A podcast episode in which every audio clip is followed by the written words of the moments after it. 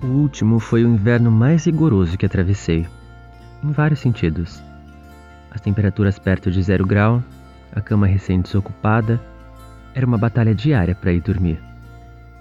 O frio não me deixava me espalhar, mas a ausência não me deixava juntar meu corpo no teu. O frio usou os cortes que sua partida deixou na minha pele para entrar e me causar terror. Jamais me senti daquele jeito. Parecia que eu estava no meio do nada. Só estava frio e escuro. Nada do que eu fizesse fazia essa sensação ir embora. Meu coração jorrava meu sangue. Em tudo, apenas dor. Atravessar esse inverno depois de tudo que aconteceu foi um dos maiores desafios da minha existência romântica. Eu duvidei do amor de um jeito diferente e realmente achei que ia desistir. Não queria deixar de existir pro amor, mas para tudo. Eu estava exausto, em pedaços, mais uma vez.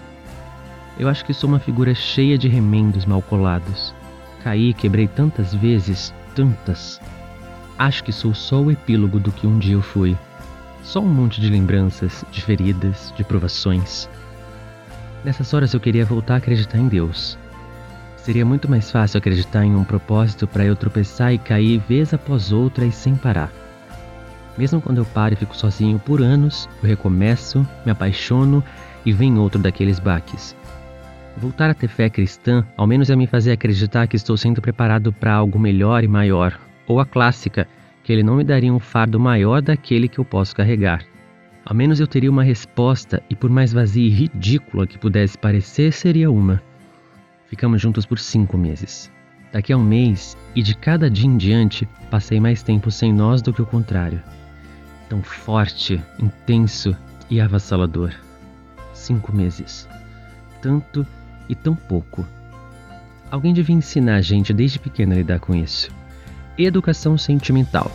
Já imaginou como seria legal chegar à adolescência à fase adulta com terapia em dia? A vida seria bastante diferente. Queria dizer que te esqueci completamente daqui a um mês. Queria que os amores fossem embora de nós no máximo em três.